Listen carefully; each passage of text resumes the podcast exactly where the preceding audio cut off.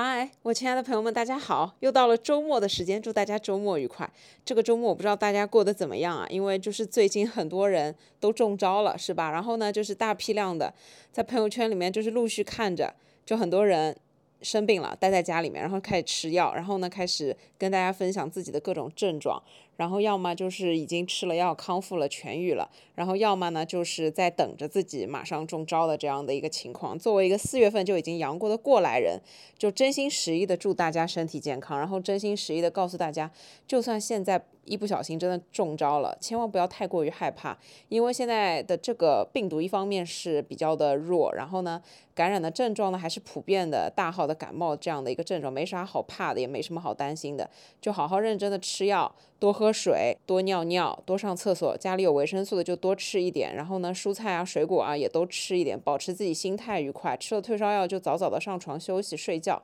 多睡几觉，出一点汗。然后洗个热水澡，然后就会康复了。不管你现在处在哪一个状态，是希望你们大家都身体健康。就是这个病毒，它虽然说没那么的可怕，就是大家先不要恐惧。但是呢，我觉得能不生病当然是最好的事情，对吧？健康还是很宝贵的。然后你如果生了病呢，接下来呢就是好好的增强自己的抵抗力，该出门活动就动一动，然后该吃一点维生素啊什么的，就长期的时不时的当做习惯来吃一点，这样有助于增强我们的抵抗力啊，这个才是最重要的。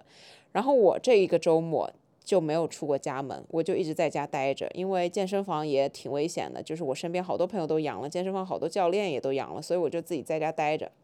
安心的做自己要做的事情。然后老实说，我其实昨天在家刷了一天的剧。我的天呐，我最近在看一个英剧，叫做《真相捕捉》，真的是太好看了，然后欲罢不能。然后我现在就是觉得，在家摆烂刷剧真的是人生中最快乐的一件事情。而且因为本来周末嘛就没什么事情，然后这周末也没有迫使自己逼着自己一定要拍视频或者怎么样，所以我就是闲着。然后昨天就在家。看剧看了一整天，然后我今天呢，本来我今天上午就想要录播客，然后我今天早上起来就就问我的朋友想要听什么主题，他们陆续给我提了一点小小的内容上的建议，然后我就觉得啊，思绪一下被打开了，我有好多东西可以讲。然后不知道为什么，当我就是前面准备好了要开始讲的时候，又觉得完全不在状态。然后呢，我就决定先把午饭吃了，因为其实前面已经挺晚了，一点多了。然后现在是已经三点多了。然后我前面没有吃午餐，我就觉得我整个状态不对。然后我楼上呢又刚好邻居在家里面放音乐，我觉得稍微有点分心。所以呢，我就先把午餐吃了。然后刚才吃午餐的时候又刷了半集的在看的这个英剧，然后我就很开心，想说啊，现现在不行了，就已经三点多了。再不录的话，太阳都要下山了，所以我现在就安安心心的躺在我的很舒服的床上，倒了一杯茶，然后开始跟你们聊天。然后，对想做的事情还是要努力的 push 自己做一下。成年人面对压力，面对所有的这些你不想要做的事情的唯一方法就是去直面它，去把这件事情做掉，打勾打掉，完成。这样呢，你才会收获真正的就是那种心平气和的满足感、成就感。然后就是可以让你自己安安心心，你想摆烂就摆烂，想玩就玩的这样的一个状态才是最舒服的。所以现在就让我们来认真的聊聊天。这周呢，想跟你们分享的东西是。关于生活的一些真相，是我自己观察所得到的内容。我是一个特别喜欢观察的人，就是我坐地铁的时候，我也特别喜欢观察别人。然后我在外面跟别人吃饭的时候，我喜欢偷听别人 的聊天内容。我不是变态啊，但是就是我很喜欢观察别人。就是我觉得在观察别人的这种状态，你可以得到很多的，你会发现每个人其实都差不多。所以我今天呢，就来跟大家分享一下。关于那些我们所看到的特别美好或者特别完美的那些生活的真相，就是其实我们每个人真的都差不多。今天这一期的内容呢，主要是希望让大家感受一下，其实人跟人之间没有这么大的差距。我们每个人生活的状态，有多少钱，工作不一样，然后身边的人事物不一样，我们的价值观不一样，但是其实生活本质每个人都是。差不太多的，也不要有太过于去跟人家比较之后就觉得自己很差，或者说是自己不如别人的这样一种感觉。在社交媒体这么发达的时候，我们看很多东西会引起自己的焦虑感，这些都是没有必要的。所以呢，今天就通过我自己的观察，跟你们来分享一下关于生活的真相这件事情。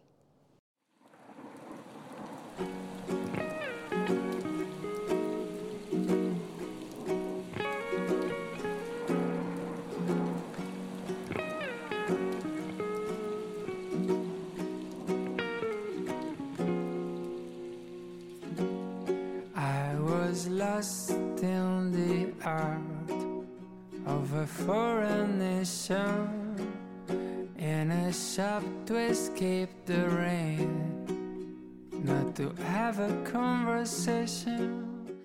今天这一期，我想尽量不做多少的剪辑，然后保留我所有的说话的，就是一个正常的频率吧，让你们听的时候觉得就是我在跟你们认真的去做一些像朋友一样的聊天。因为虽然我是有设提纲，但是呢，我在讲的时候，我不太喜欢像是在照搬着念稿子一样的这种感觉。我还是想说，我的思绪飘到哪里，想到什么我就说什么。这样呢，我自己也是一个比较放松的状态，然后希望你们听的时候也是一个比较放松、自然而然的状态。首先，我想要跟大家说的一个点就是，世界上是没有完美的生活这样一件事情的。就是在社交媒体那么发达的时间。世界里面，就现在的这个状态里面，网上有非常非常多、无数的别人的生活的一些碎片分享、vlog、日常的这些记录的视频。首先，我要肯定的是，我自己非常喜欢看这一类的视频，我也非常喜欢做这样一类的视频。但是看的越多，我发现其实有那么一点内容，我还是看了之后会觉得有点焦虑的。就比方说是我经常在网上看那种什么早上六点起床自律一天的日常记录。然后我看多了这样一类视频之后，就会给我推送五点半起床的一天日常。然后当我再刷一刷，开始给我推送四点半起床学生高效的一天，等等等等，就很很夸张，你们懂？就是像这一种，你觉得？在我这边，在我看来，可能你七点半起床，七点起床就已经算是早起了。如果六点钟起来，就已经对我来讲是非常非常自律，就是已经没有办法，就是世界上他已经是最自律的人了。结果你知道吗？世界上还有人四点半就起床了，就 这件事情有多夸张？但是不得不说，我后来那天看了那个视频，就是四点半起床学生的高效一天，他是国外的一个学生，然后分享了自己四点半起床。先在家里面做瑜伽，做完瑜伽之后呢，出门健身，不吃饭的。出门健身好了之后呢，去星巴克买一杯咖啡，然后呢就去上学了。因为他的上学时间是八点半，八点还是八点半，所以他必须要在八点钟之前把自己所有的事情都做完。然后他说，他如果四点半起来，五点钟出门，他就有三个小时属于完完全全自己的时间，可以把自己的这些事情全部都做完。然后呢，他晚上就是学习一整天，在做功课，然后呢。几餐也是自己准备，然后晚上差不多九点半到十点钟左右，他就上床睡觉了。然后他就是要么四点半起床，要么五点钟起床。就是我觉得，在我看来，他这个分享真的不是说他要一定逼着自己怎么样，而是他真的有在享受四点半起床这件事情。但是老实讲，这个四点半起床的视频真的是我最近几年看过的最夸张的，就是可能是自律啊、高效啊这一类的这种视频里面最让我觉得说。嗯，这是一个我没有办法去尝试的事情，然后这也是我只能看一看别人的生活，我是不可能做到这样的一件事情的。就是像这一类的视频，其实很多很多嘛。然后我觉得国外的网站上面有一些这样的生活，其实还算是比较真实可信的。然后我们其实国内就是最近身边我有看到蛮多的这这一类的视频，其实我觉得怎么讲，就是这个可信程度有点低。就有一些人会分享他自己的一天。什么沉浸式跟我过一天？然后我那天看了一个这样的视频，就是这人巨有钱，就是他的一整天跟别人的一整天完全不是一件事情，就是他是完全没有生活烦恼的。他的一整天就是美美的起床，把自己捯饬好，然后呢有别人做的早餐，然后他就吃一吃，然后陪小孩稍微讲几句玩一玩，他就出门去买东西，各种花钱买买买买完买买买一天回到家之后又有现成的东西可以吃，然后他再自己护个肤，然后再陪小孩聊两句，他就睡觉了。就是我不知道你们有没有看过这样一类视频啊？在反正就是我看过这样一类的视频，我知道他其实。这个视频在我这边，我觉得称之为它是一个作品，就是它不是生活，它是一个视频作品。这个东西它就是经过了优化的，经过了装饰的，甚至它是有脚本的。然后它每一个镜头都是精心摆好，然后之后再拍的，呈现出来的，给你们的一种营造出来的非常完美的生活的这样一种东西。我觉得这个视频这一类的视频看了之后，看了之后人真的是会焦虑的，因为我看完了之后，我会觉得。请问人跟人之间的差距有这么大吗？请问贫富差距真的有这么大吗？你嫁一个好老公，跟你一个普通的单身狗差别真的会有这么大吗？就会会让我就觉得有点不太舒服。我不知道你们啊，反正就是我不喜欢看这一类这样子这么经过优化的这一类的视频作品。我还是喜欢看接地气的真实的生活记录，因为像你在看。有一些博主他拍的真实的生活记录，你是可以看得出来，他什么状态是疲惫的。他早上起来也跟我们一样，头发也是翘的，眼睛也是有点肿，然后讲话的嗓音也是有一点哑。然后呢，早上起来之后也不是动力满满的一天，就是不可能人每一天早上起来都活力满满、开启元气满满的一天，不可能。就是我们不可能每天早上睁开眼睛说啊，我先做一个瑜伽，然后做一个十分钟的清晨冥想，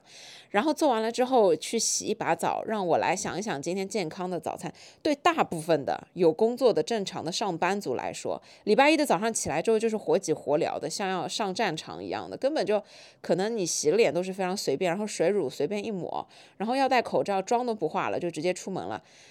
随便换套衣服你就杀出门了，然后就冲上地铁，然后可能便利店随便买一个吃的东西冲进了办公室，怎么可能是早上起来还这样那样这样那样？我觉得周末的情况可能你会给自己认认真真的准备一顿早饭，因为你在工作了一周之后。经过了一一周的忙碌，你终于有了一个周末的时间，你可以花半个小时懒懒散散的去准备自己想吃的一顿早饭，然后奖励自己一杯就是咖啡，就是好好的坐下来喝。但大部分的时候，我在办公室的时候也没办法，只能楼下的瑞幸咖啡十块钱的咖啡买一杯，随便带进办公室里面喝一口，我就已经觉得很开心了。怎么可能就是平日里也有那么大把的时间去感觉像是过上了这种非常。有生活气的，然后又是温馨舒适的这样一种很 chill 的生活，不不太可能每天发生，所以就是。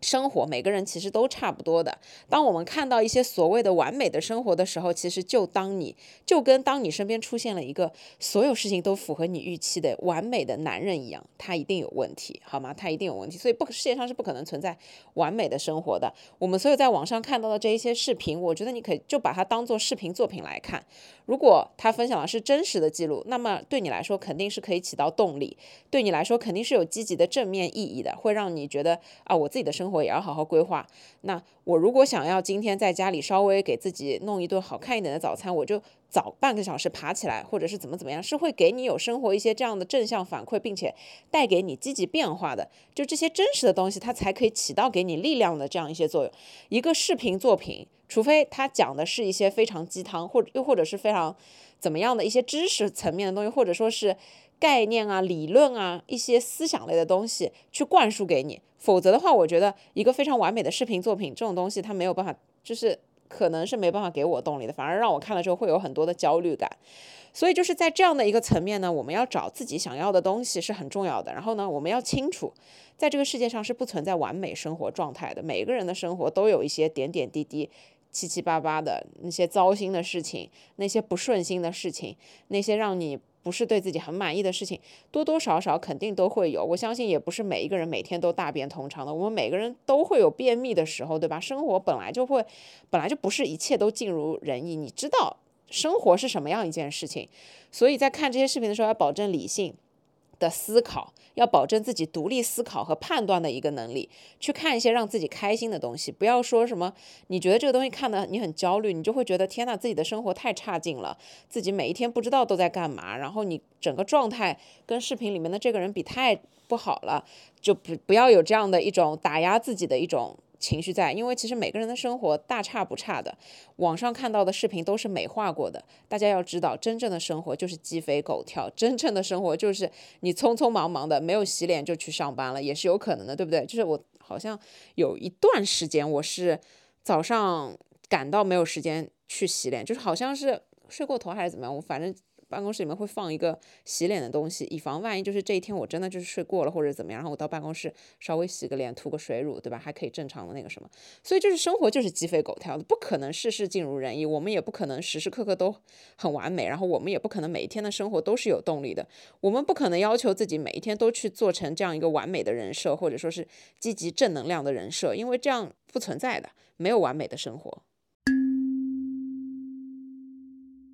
第二个我的人间观察呢，是因为，呃，我把它总结为，就算是看起来特别时髦、好看的人，他们其实也不知道要去哪里玩。就是我那天跟我的朋友两个人吃完饭了之后出门散步，然后呢，散步的时候他说我带你去我之前一直去的。一条小马路，那条小马路上面呢有很多小酒馆，都特别有感觉。然后有很多那种西餐 bar restaurant，那那种就是小餐店，然后就是氛围很好的，可以跟朋友小酌一杯，吃点西餐的那种非常小资的一条马路。然后我俩就去了，去了之后呢，就发现。呃，很多店其实都坐满了很多人，然后呢，我们就想说，我们就在琢磨，要不要找家店坐一会儿，喝一杯，感受一下那个情怀跟氛围。然后呢，我朋友跟我分享了很多他前几年在这条路上的很多回忆，就是前几年的时候玩的特别的嗨，然后有很多身边的朋友，经常就是周五的晚上，然后周末的晚上就一直在那儿聚会喝酒。然后跟陌生人搭讪，然后等等等等，就很多很多玩的那种事情。当然我也就一听啊，然后他跟我介绍每一家餐厅、每一家酒吧，大致是有一些什么吃的，里面的环境怎么样，有没有电视机，可不可以看电视，有没有什么运动类的餐吧，然后这一家的精酿特别好喝，那一家的 brunch 也特别好吃，等等的。然后我们一边在说这个，一边就在这条马路上走。但是这天其实我跟他晚餐两个人已经吃过了，就其实两个人都挺饱的。然后我又都有健身的习惯，我们就不想要吃东西。然后其实也没有那么的想要喝酒，因为对健身的人来讲，反正每次我们要喝酒的话，要么就是做好准备把热量流出来，要么就是就是想好了一套完整的东西，我们才会去做喝酒这件事情。不，然后那天就是不太会是路边随便走走，觉得反正没什么事情做，就啊也刚好喝一杯酒吧，因为真的也喝不下嘛。然后我们就。一边聊这个，我们就站在路边聊天。我说没事儿，我们就站这儿稍微聊个几句，然后我们看看看走来走去的行人，我觉得也挺有意思的。然后呢，就那个时候我就在看，在这条马路上面走的好多人，穿衣打扮真的特别时髦，就是真的很好看，就是你们在。各个社交平台上面可以随手刷到的那些什么上海街拍、武康路街拍、安福路街拍等等的那种街拍里面的那些人，各种各样的造型都有，然后还有很多的老外，然后还有很多年轻漂亮、成群结队的小姑娘，然后呢就发现了一件特别有意思的事情，就是当我在经过一家店门口的时候，这个店里面可能很喧嚣，但是在门口又没什么人。然后呢，我就会去找他门口那个可以看到里面的那个部位，然后就去打量里面到底是个什么情况。然后呢，也会去翻翻他门口的菜单，看一下它里面到底是些什么吃的。就是那种，哎，我很想要进这家店，但我又不知道这家店的氛围是什么样子，我又不知道，我又不知道里面有一些什么样的人。然后我又很好奇这家店里面是什么情况，就是我要找一家店坐下来，但我不知道要去哪一家店。然后大家都在那个门口打量。然后那些穿着很时髦的那些人，其实也都是三，都是成群结队的，想想说要找个什么地方坐一会儿。所以其实他们的想法跟我的想法其实是一样的。他们在走过这家店的时候，也会说这家店好像里面在放音乐，里面好像挺热闹的，里面好像人挺多的。不知道这家是吃什么的，好像是喝葡萄酒的。我们又不想喝葡萄酒，那要不再看一看嘛？就是其实我发现，就是无论你的外表看上去什么样子，打扮的什么样子，但是其实。我们每个人的内心在经过一家店的时候，我们想的东西是一样的。你们可以懂这种感觉吗？就是如果你看到一家店门口很多人排队，你也会去想说他们到底在排队买什么东西。就是每个人都会有这样相同的好奇心。我觉得这是我们大家的一个同样的、差不多的认知，不太会产生偏差的。这和你今天穿什么样子、你是什么样的打扮、你处在哪一个阶层、你赚多少钱都没有任何的关系。我们在这一方面是高度一致的，就是大家在这个社会层面啊，其实都是差不多的。然后有一些虽然打扮的很好看的人，他们其实可能出门也不知道要跟朋友约在哪里，所以他们可能每次出门之前也要做很多的功课，他们也要在各个平台去搜哪里拍照比较好看，哪里适合。周末下午跟朋友约出去聊聊天，顺便可以拍拍照的，然后人又不是很多的，附近又有可以比较多的地方逛的，然后可能喝完了下午茶可以直接附近就有个找个地方吃的。其实大家的诉求，大家这方面的需求真的也都差不多。我觉得从这个层面来讲，其实我们大家出门的意义也是差不多的。我们现在出门，你想一想，其实每个人。周末的时候，你想象的一个比较舒服自在的状态，要么就是自己一个人安心的在家里面做自己想要做的所有的事情，要么就是去约很多有趣的朋友，去一些有趣的地方，一起打打卡、拍拍照片，拍互相拍一点好看的照片，然后把自己打扮的靓丽一点出去见人，然后呢，去打卡一些没有去过的餐厅，去吃一点好吃的东西，然后这些东西不仅好吃，然后呢还可以让你分享出来，就是让这些东西成为你朋友圈的素材，让你。这些东西是可以用来去给别人看的，呈现给别人看的这样的一种形式存在的。就是以前我们说，哎呀，好看的小姑娘去咖啡店就是为了拍照发朋友圈。其实我现在觉得，拍照发朋友圈这已经不是好看小姑娘的诉求了。我觉得这是我们每个人的诉求吧。就是我如果今天去了一家我很喜欢的店，拍了很好看的照片，我如果不不分享出去，或者说是不让任何人去知道这件事情，那这件事情对我来说的意义其实是会下降的。因为我自己开心。完了之后，我会觉得好像有那么一点缺点东西。但是如果我把它发到朋友圈里面，大家一起给我点赞，我会更有动力下一次继续进行这样的活动，并且我觉得这样的一种。互动在朋友圈里其实是良性互动，别人看到我去了这家店，他们也会想说，哎呀，那他下次也要去这家店，因为这个看起来好好吃，这个地方看起来好好看。就是说，当你拍照不一定是成为目的，而是成为你分享的一个动力，或者说是最后的一个初衷也好，我觉得这都是一件好事情。就是我们以前可能会带有一些偏见，觉得说有一些。好看的小姑娘就喜欢成群结队一起出来拍照，互相拍照。她们可能就是塑料姐妹花，她们可能自己出呃出来的目的就是为了互相给对方拍一点好看的照片，然后发在朋友圈里面去吸引一些自己想要吸引的人也好，或者说是给一些特定的人看也好，或者说是让别人觉得他们自己的生活过得特别的好也好。但是我觉得现在看来。不管怎么样，这个其实就是生活的意义。你们难道不觉得吗？就是虽然我不是一个朋友圈发的很频繁的人，我也不是一个很想要，就是很迫切跟人家分享，或者说是去晒一些我经历的事情、我做的事情或者我去的地方等等一些一一系列的所有也好。但是我始终觉得说，嗯，这其实是我们生活里面非常重要的一个意义。如果这件事情我们失去了乐趣，那其实，哎，我们的生活就会变得很没意思啊。那这样多没劲啊！所以，与其让生活变得很没意思，我觉得不如。大家其实都应该去一点自己想要去的地方，拍一点好看的照片，让别人帮你拍一点你觉得你自己也很好看的照片，对吧？精心的稍微修一下，然后放到朋友圈里面，这样的一些生活的分享，其实我自己是很喜欢看的，而且我觉得可以给别人带来一些生活的灵感，我觉得也挺好的。更重点的是。基于这样的一种良性分享，你可以让大家更加有动力去热爱生活，所以我觉得这个其实是一件很好的事情。我以前有一个朋友，他很爱打卡咖啡店，基本上我所有收藏的咖啡店都是通过他的打卡地点定位，然后去收藏的，这样就很。方便嘛，然后这样就是我下次去选咖啡店的时候，我就可以直接从他选的这些里面随便挑几家近的去一去。一方面呢是不会踩雷，另一方另外一方面呢是他选择的东西是代表了他的一个认证的，因为他本来是一个很有审美的人，所以他去的这一些店我都觉得是很小资的，要么就是新开的，要么就是装修很好看的，要么就是也很适合拍照的，对吧？我就会省掉我很多的时间和精力。我们每个人其实对于自己的朋友圈多多少少都还是会有一点的。怎么讲呢？就是小小的要求吧。然后我觉得像我这种呢，是我不爱发一些无聊的东西，我是喜欢认真去记录一些高光时刻的。然后我会愿意把这些我自己觉得非常精彩，然后要值得记下来的高光时刻集合的发到朋友圈里面。就我不是发的一个很频繁的人，但是我是比较注重质量的人。当然，朋友圈分成很多类人啦，只是我是想说，在这个层级呢，我们大家其实都是在追寻一种。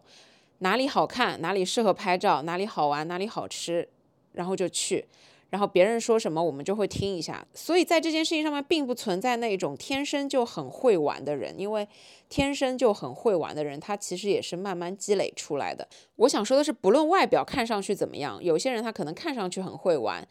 但可能他只是呈现在你面前的这个状态是他自己喜欢的，他只是根据自己的心情，根据自己的审美，然后给自己搭。穿衣打扮，然后变成一个自己很喜欢的人，让自己心情很好的一个状态，然后也并不存在说看上去很会玩的人，他真的其实很会玩等等之类的。只是说，不管你看上去什么样子，你在别人面前是什么样子，其实我们内心呢也还是比较一致的，就是我们大家都爱听别人推荐的，我们大家都爱看别人去的地方，我们大家都喜欢点赞那些看起来很好拍照的地方，或者是拍的很好看的照片，然后我们也都爱会去那些不容易踩雷的地方。所以在这一方面。为什么要有分享？为什么要有很多的社交平台？就是为了避免大家去踩雷。因为我觉得有很多美好的东西，它就是值得每个人都去试一下，值得每个人都去看一下。然后一家好的咖啡店，它就是我觉得就应该是愿意推荐给我身边每一个朋友，让他们都去这边小坐一下，坐个一两个小时，去享受一下当天。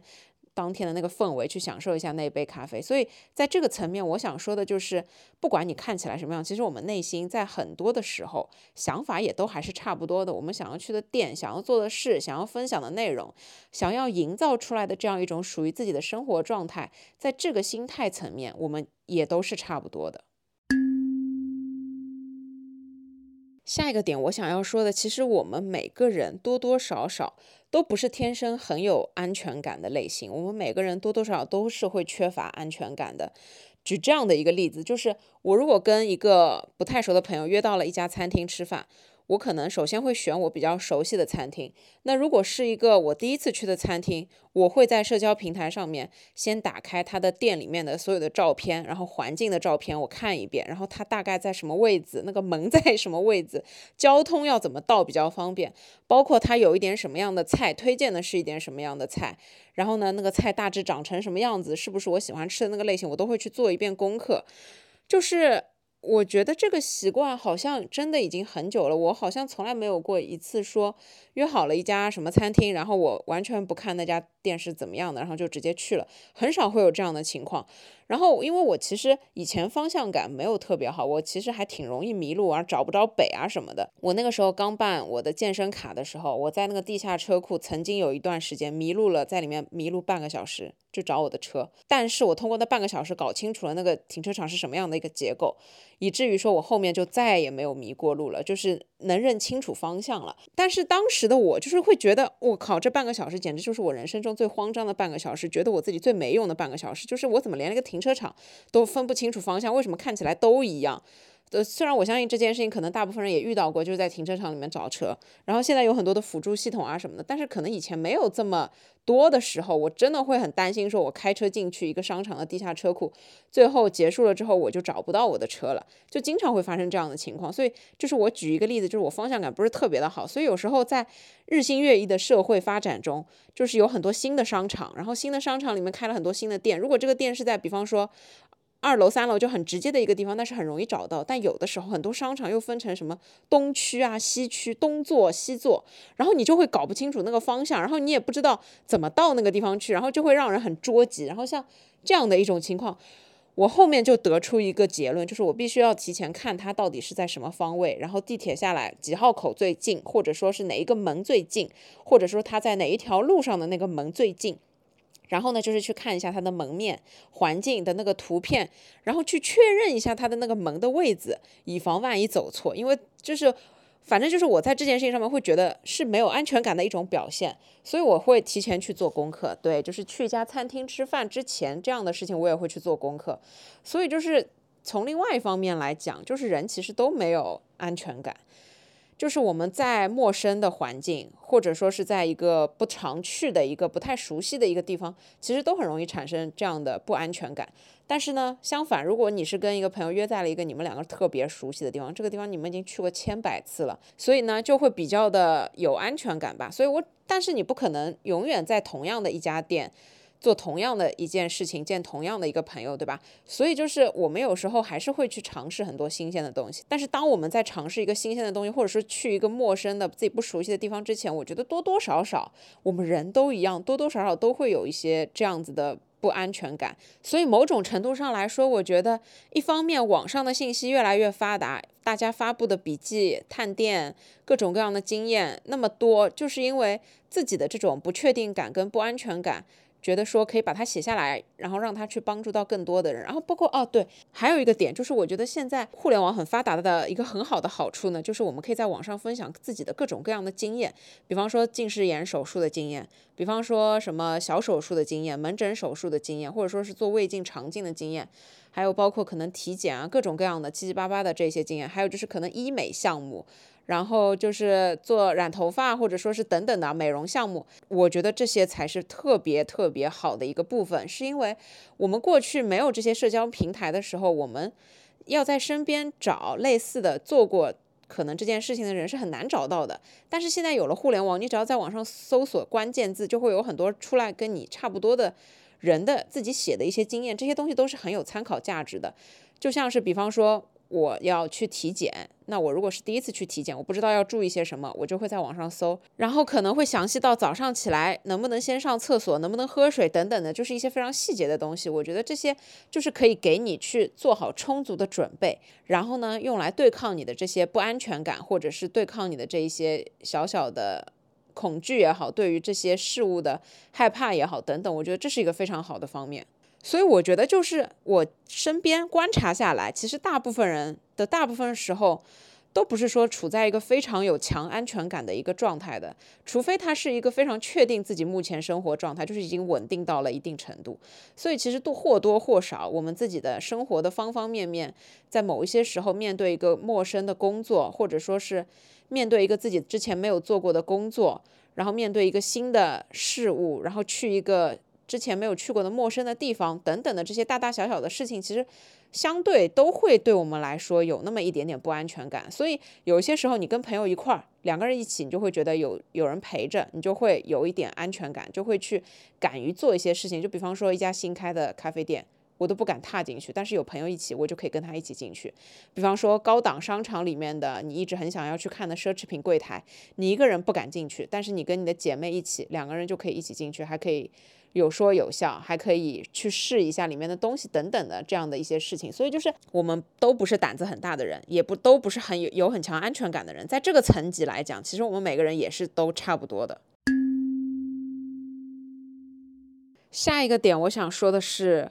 我们在生活中一个人的时候。真的，我觉得每个人都差不多，都会觉得有点无聊、空虚以及焦虑的这样一些小小的情绪。这个其实跟我上一期讲的有点像，就是我上一期讲的是我一个人独居的一个感觉嘛，就是中间有一大段我讲的就是一个人在家越待越无聊。然后我发现其实不止我一个人，很多其他的我身边的朋友，只要一个人待着，也会跟我有同样的情绪、同样的想法。然后呢，就萌生出来我的一个观点，就是我觉得其实人都是需要陪伴的。无论你需要的陪伴是哪一种，你可能是需要有人在微信上跟你聊天，你可能需要有人在。有一个活生生的人在你面前陪着你，或者说呢，你可能情绪价值需要的不是那么多，你需要的陪伴没有那么多，你可能养了一只猫或者养了一条狗，这一方面呢就可以完全承载你的一个情绪的需求了。那你觉得你可能就不会这么的无聊空虚，又或者是你就是真的没办法一个人待着，或者说是你晚上睡觉之前没办法一个人待着，你必须要出去跟朋友。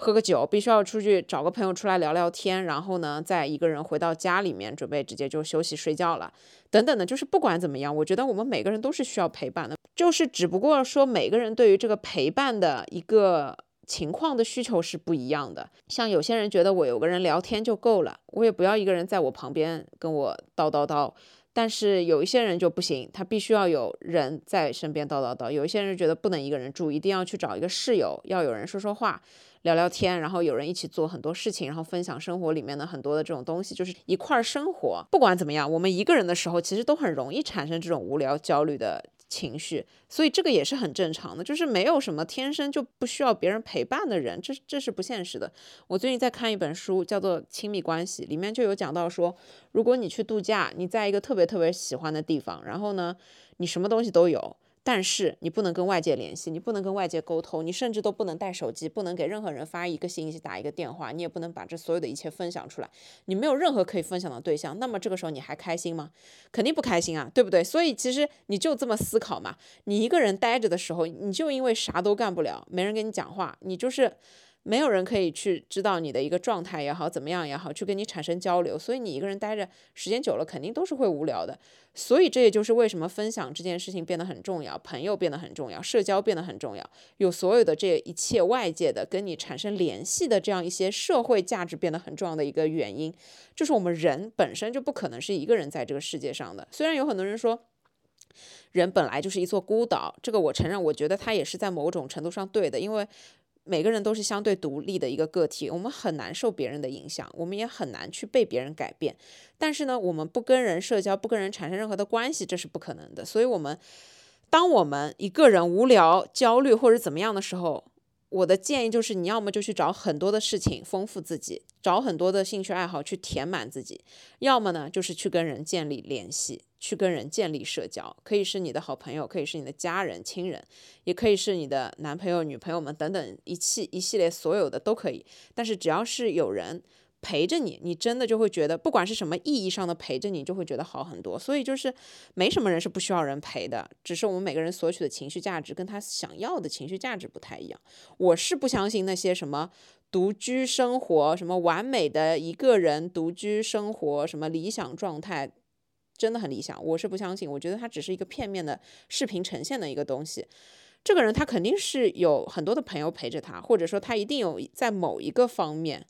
是肯定有很多的情感的寄托在的。我跟你们这样举一个例子，我前面刷。小红书的时候刷到有一个什么三十岁独居男生，什么不结婚，什么不谈恋爱，还什么东西的一个状态，我甚至都没有点开来看。但是呢，我就看了一眼那个封面，就是那个那是个大帅哥，就我才不相信这个大帅哥是没有美女聊天的。你们能懂我的意思吗？这也就是说，不存在什么理想中的非常完美的一个人独居生活状态，其实是不存在的。我们每个人都是需要有人陪的，只是像我刚刚讲，可能那个需求不一样，有人需要一个小时的陪伴。就够了。有人需要一个人发消息就够了，但可能有人是需要八个小时的陪伴，需要三四个人发消息才够。所以就是，呃，在这个情况之下，接受一个人无聊、焦虑的这样的一种状态，因为这是很正常的一件事情，这是每个人都会有的这样一种状态，你就不会觉得自己是另类，你就不会觉得是不是自己不正常，不要有这样一些消极负面的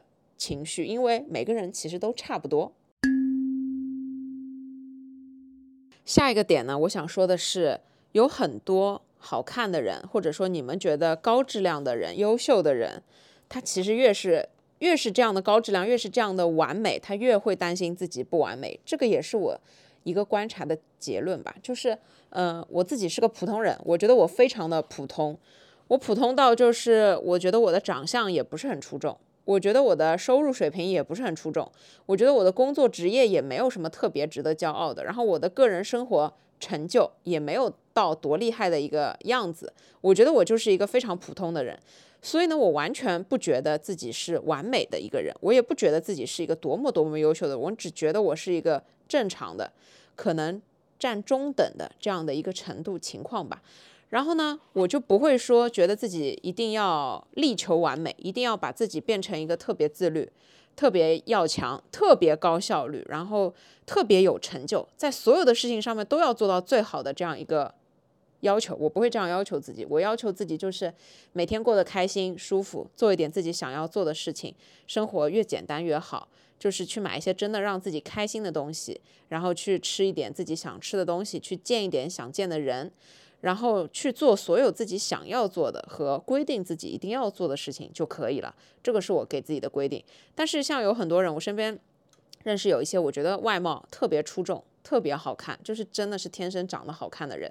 他们呢就越容易会有偶像包袱。就像他们拍完一张照片，总是第一个冲上去看一下照片中的自己是什么样子。就我肯定不是那一个第一个冲上去看自己什么样子的人啊。虽然我承认我修照片的，就是照片总归要修的，对吧？就是在大合照里面，你拍出来啥样子就是啥样子，我也不 care，哎，反正我就这个样子。你们又不是没见过现实生活中的我，所以我完全不会有这一类的包袱。我只能说，最多我在做视频的时候。就是那个瘦脸可能还会开一点，美颜可能会开一点，就仅此而已啊。但是我不会是在那种生活中什么，大家十几个人拍完一张大合照，马上拿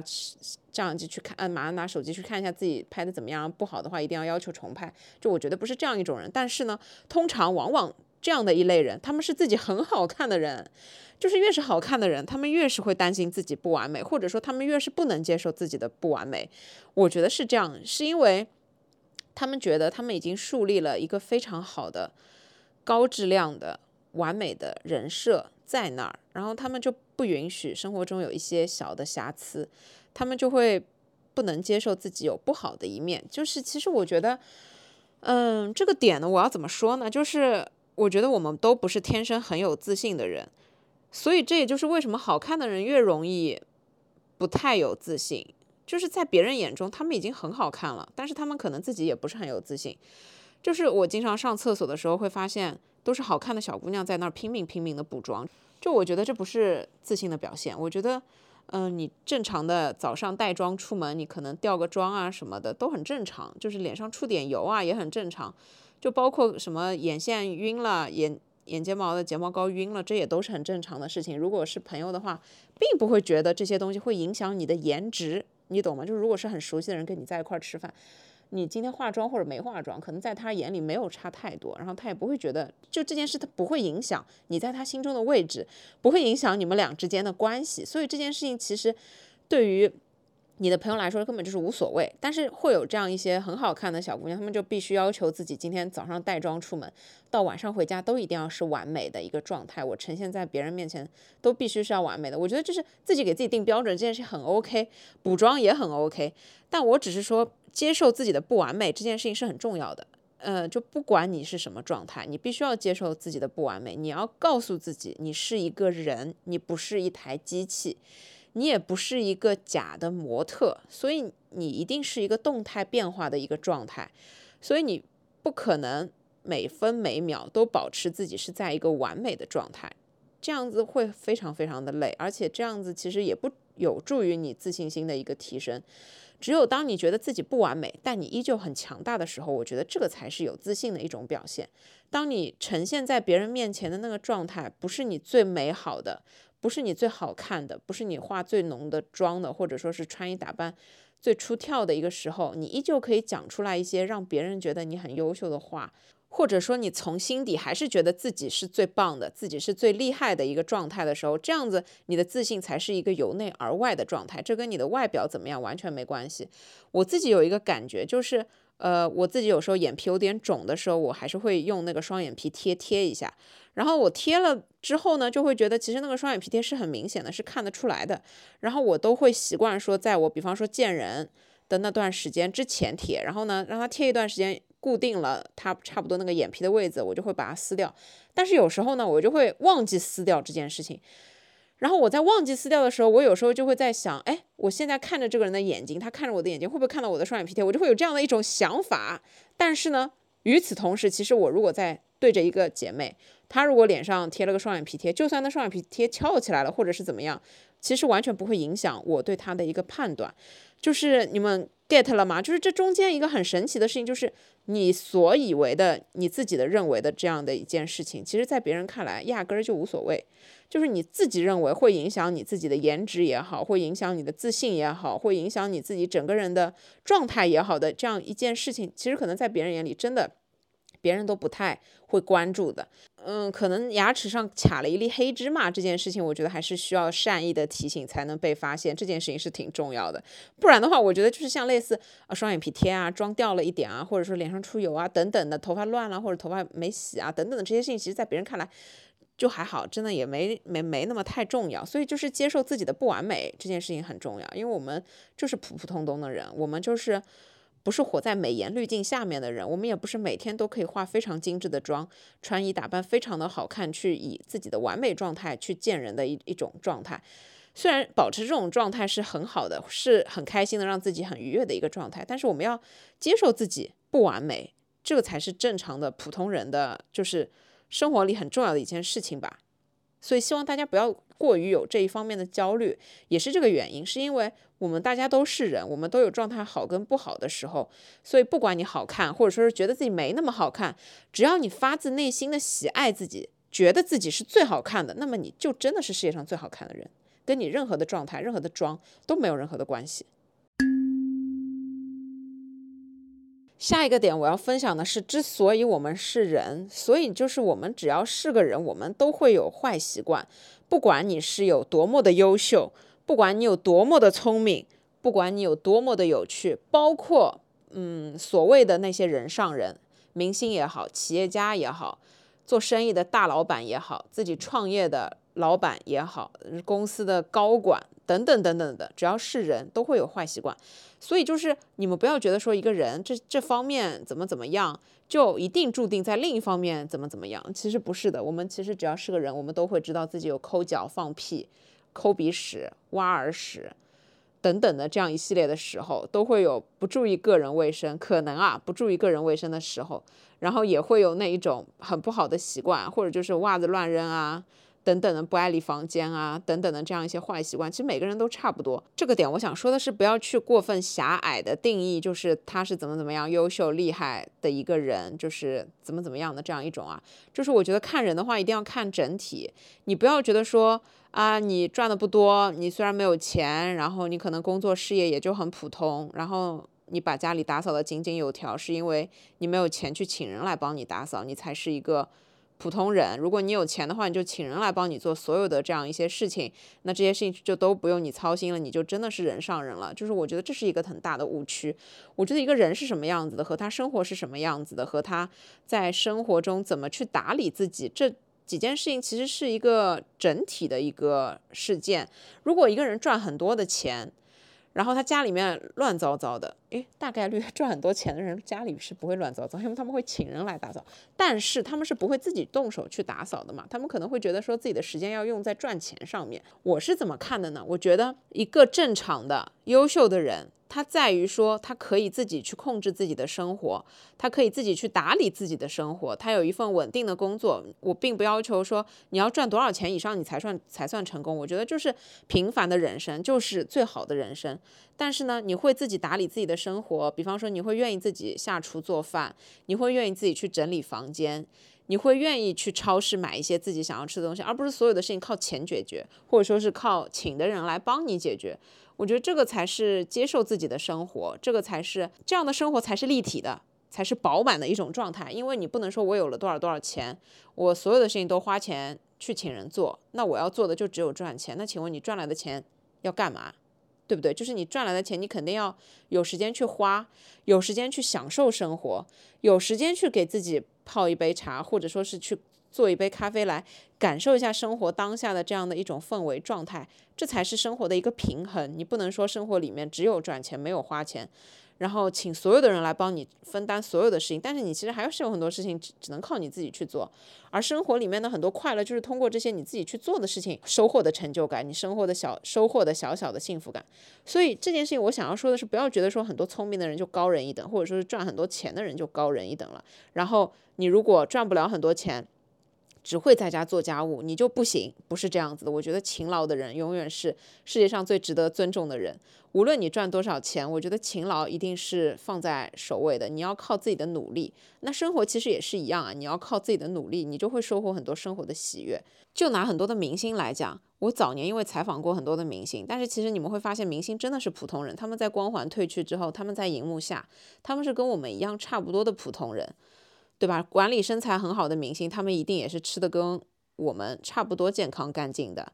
就是蛋白质、蔬菜加上好的脂肪。等等的，然后他们可能在有时候偏长的时候点一些吃的东西也是非常简单的，水煮什么西兰花，然后加鸡胸肉或者是鱼肉等等，他们可能会比我们吃的更加简单一点。我们可能有时候叫叫外卖吃个汉堡，但他们不会，他们就真的是自己规划的这样的三餐嘛。所以就是普通人跟明星之间的区别没有这么的明显，我们每个人也都是有坏习惯的，所以也不要有这一方面的焦虑。明星之所以是明星，是因为这是他们的职业，这是他们的工作状态。所以，我们没有办法去拿一个人的工作状态跟我们自己生活里最差的状态相比，所以也不要有这一方面的焦虑。就是，嗯，我的好朋友那天问我喜不喜欢看女团舞，我想了一下，我回答说喜欢。谁不喜欢看 Blackpink 的 Lisa？我觉得没有人不喜欢她，我觉得全世界的人民都爱她，因为这是没有人会拒绝好看的小姑娘跳舞这样的一件事情吧。所以我肯定是喜欢看的呀。但是我在看的时候，我就只是。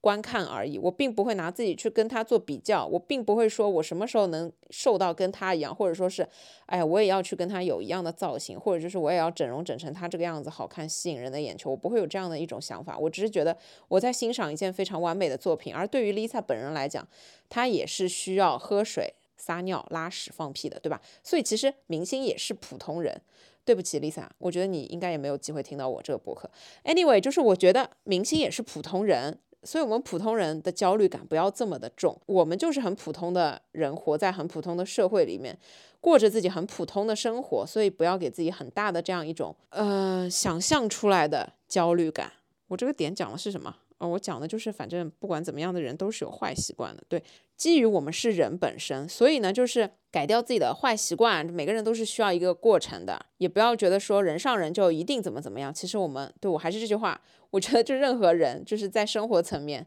其实也真的都是差不多的。最后一个点呢，我想说的有一点点，我自己也。其实不太清楚这件事情到底代表什么，但是这个观点我想要说的是，其实世界上没有人真正的关心和在乎另外一个人，除了你的家人，就是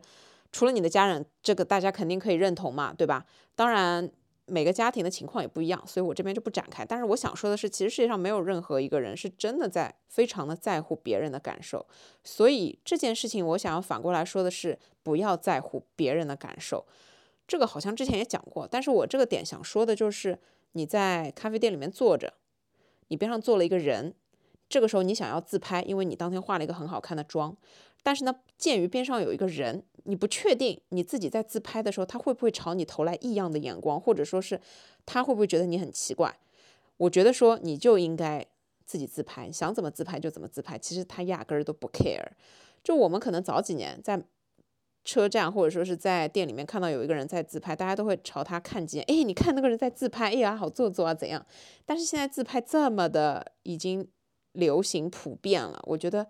其实是一件很正常的事情。你就算在店里面，你想怎么自拍就怎么自拍，没有人会在意你，没有人会在乎你。就算坐在你隔壁的人，他也会假装没看到。虽然他看到了，虽然他也很想要看你自拍，但他会强忍着不看你，然后呢，假装自己不知道你在干嘛。所以就是想做什么就去做，不要在意别人的眼光是很重要的。因为生活中就没有人压根儿的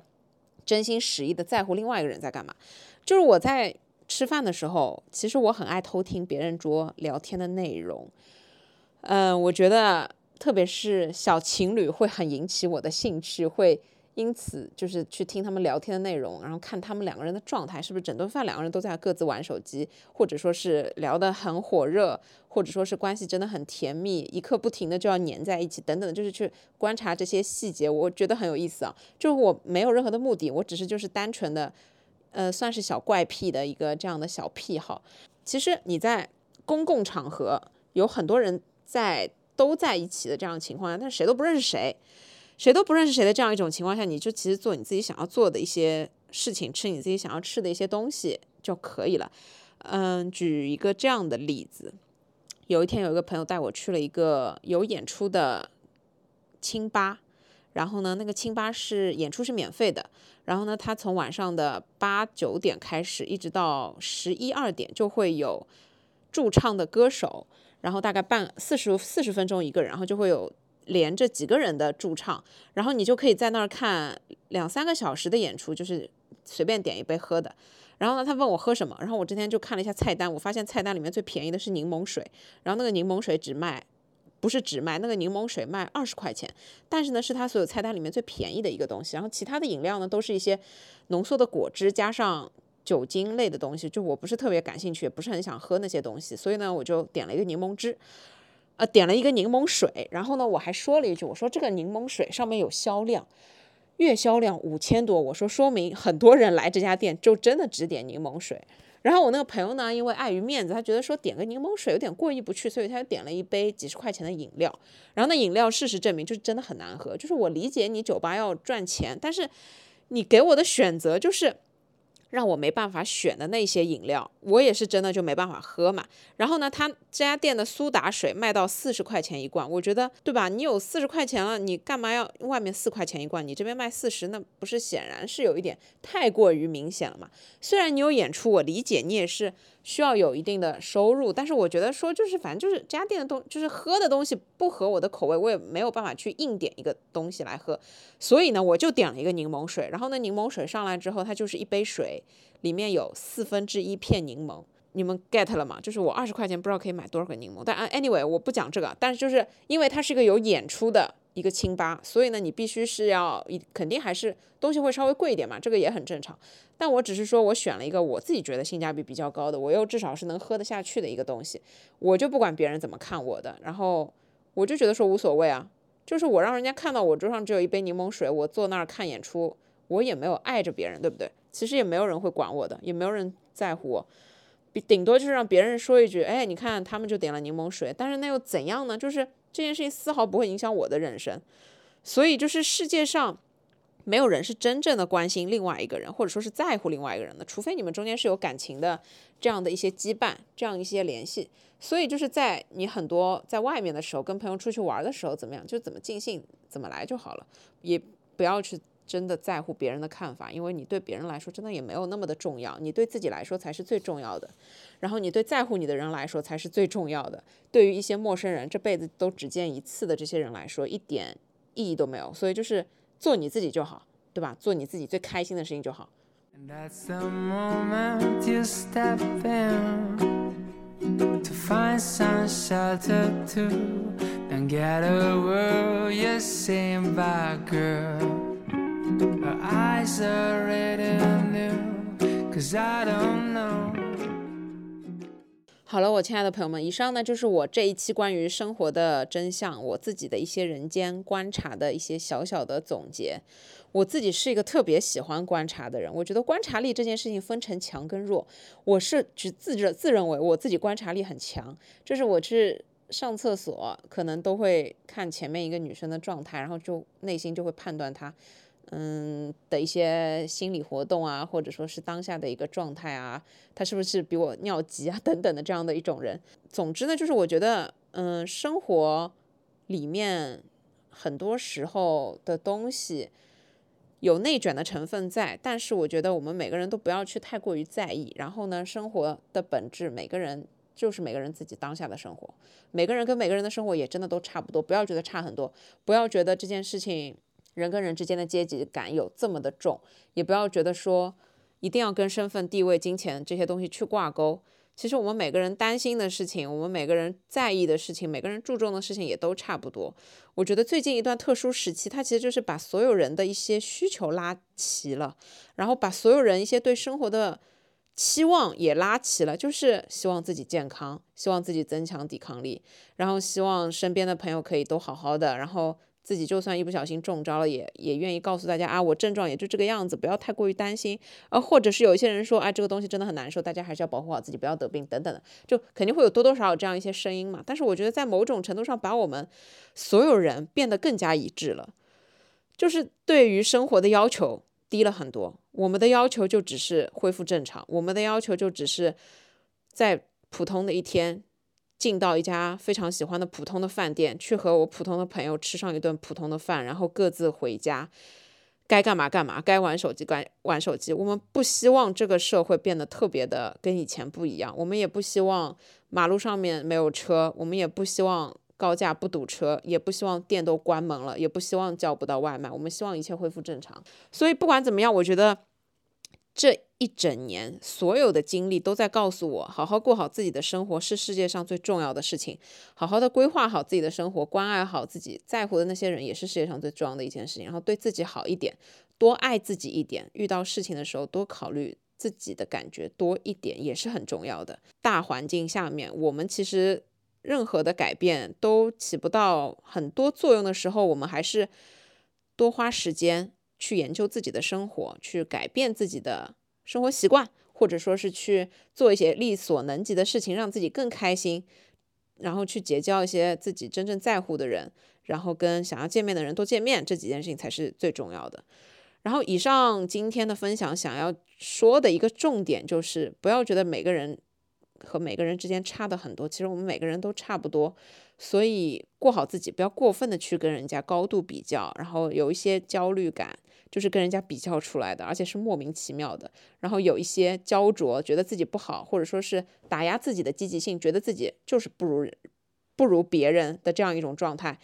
因为他很负面，他很消极嘛，他也是因为跟别人比较出来才会有的，所以就是专注于自己的生活。如果你自己觉得不好，你就去改变它，你就去攻克这些问题。如果你知道自己有坏习惯、坏毛病，你就去改掉这些坏毛病，这才是对你自己真正有用的。不要去跟人家对比，然后有一些看得很不舒服，或者是让你焦虑感很强的视频，那就少看一点，对吧？像那些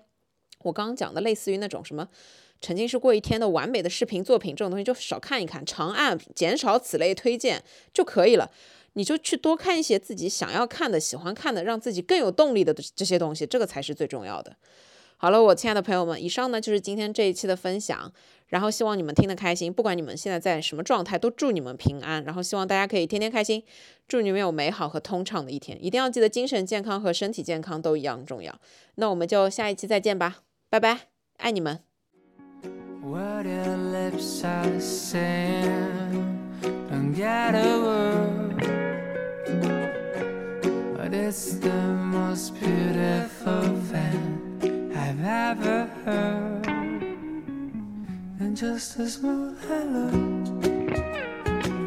so that we can say it doesn't sound like much, but it's enough to make me stay just a small hello, but more than a thousand words. Cause it's a small hello that made my world flip and turn. And then the rain was speaking still, it started pouring. We just ignored the flooding.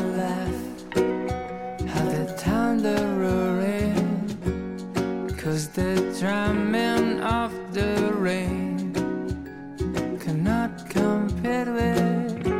two heartbeats speeding like a train at 3,000 feet and uh, Cause I don't know, what your lips are saying. Don't get a word. But it's the most beautiful thing I've ever heard. And just a small hello.